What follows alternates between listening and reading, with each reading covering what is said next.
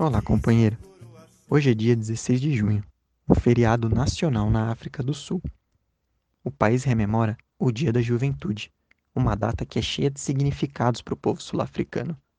Há 44 anos atrás, no dia 16 de junho de 1976, acontecia na cidade de Soweto uma revolta que ficaria conhecida na região. E é sobre essa história que a gente vai conversar um pouco hoje.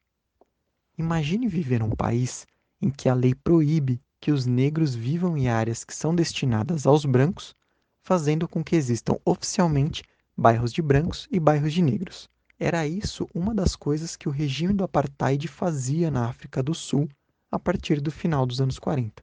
Apartheid significa separação. A África do Sul já tinha normas extremamente racistas ao longo de sua história desde o período da colonização, mas com o apartheid, as políticas de segregação racial passaram a ter caráter mais institucional, a fazer parte das leis.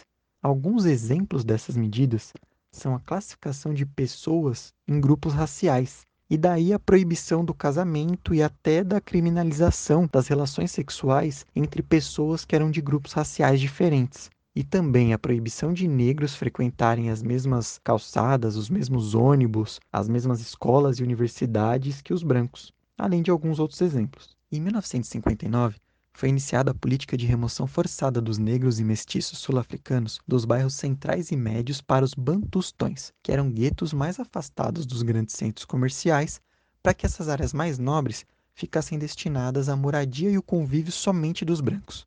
Os negros passaram a ser tratados como estrangeiros dentro do seu próprio país. Eles podiam entrar nos bairros dos brancos somente como trabalhadores e tendo que andar com um passaporte com uma autorização prévia carimbada.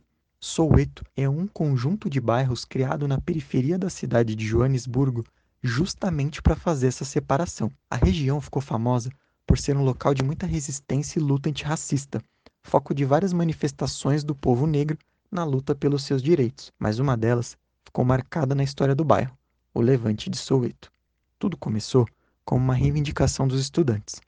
O sistema racista fazia com que os negros tivessem que pagar escolas muito precárias enquanto os brancos tinham boas condições de estudo e de graça. Para piorar ainda mais a situação, no ano de 1975, o governo decretou que as matérias nas escolas secundárias deveriam obrigatoriamente serem lecionadas às crianças e adolescentes em Afrikaner, a língua dos ricos. Para os negros, que utilizavam o inglês para se comunicar entre si, isso representava mais uma barreira ao seu povo, pois eles teriam de ser fluentes nos idiomas inglês e africano para terem acesso ao conhecimento. No dia 16 de junho de 1976, os estudantes saíram em marcha, cantando músicas de liberdade, até um estádio onde eles fariam um comício para reivindicar melhores condições de ensino ao seu povo. Eles eram acompanhados de perto pela polícia local e tudo ocorria de forma pacífica, até que um dos policiais arremessou uma bomba de gás lacrimogênio no meio da manifestação, e outros policiais atiraram com suas armas automáticas para cima dos estudantes que reagiram quebrando tudo que viam pela frente em nome da sua liberdade. Isso foi o início do grande conflito que seguiria a partir dali. Foi um verdadeiro banho de sangue. A contagem oficial dá conta de 95 mortos, porém algumas estatísticas estimam que até 700 jovens tenham sido executados pela polícia durante o protesto. Um dos primeiros jovens a ser morto foi Hector Peterson, de apenas 12 anos, que ficou famoso por ter sido fotografado agonizando no colo de um desconhecido e ao lado da sua irmã. O levante de Soweto desencadeou uma série de protestos no país, com tumultos, incêndios e muita repressão policial.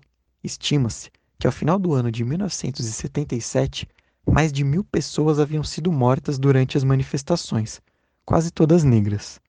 Os protestos do povo pressionaram o mundo a olhar para o que se passava na África do Sul iniciando o enfraquecimento do regime do apartheid, que seria oficialmente abolido no ano de 1994, com a eleição do primeiro presidente negro da África do Sul, Nelson Mandela.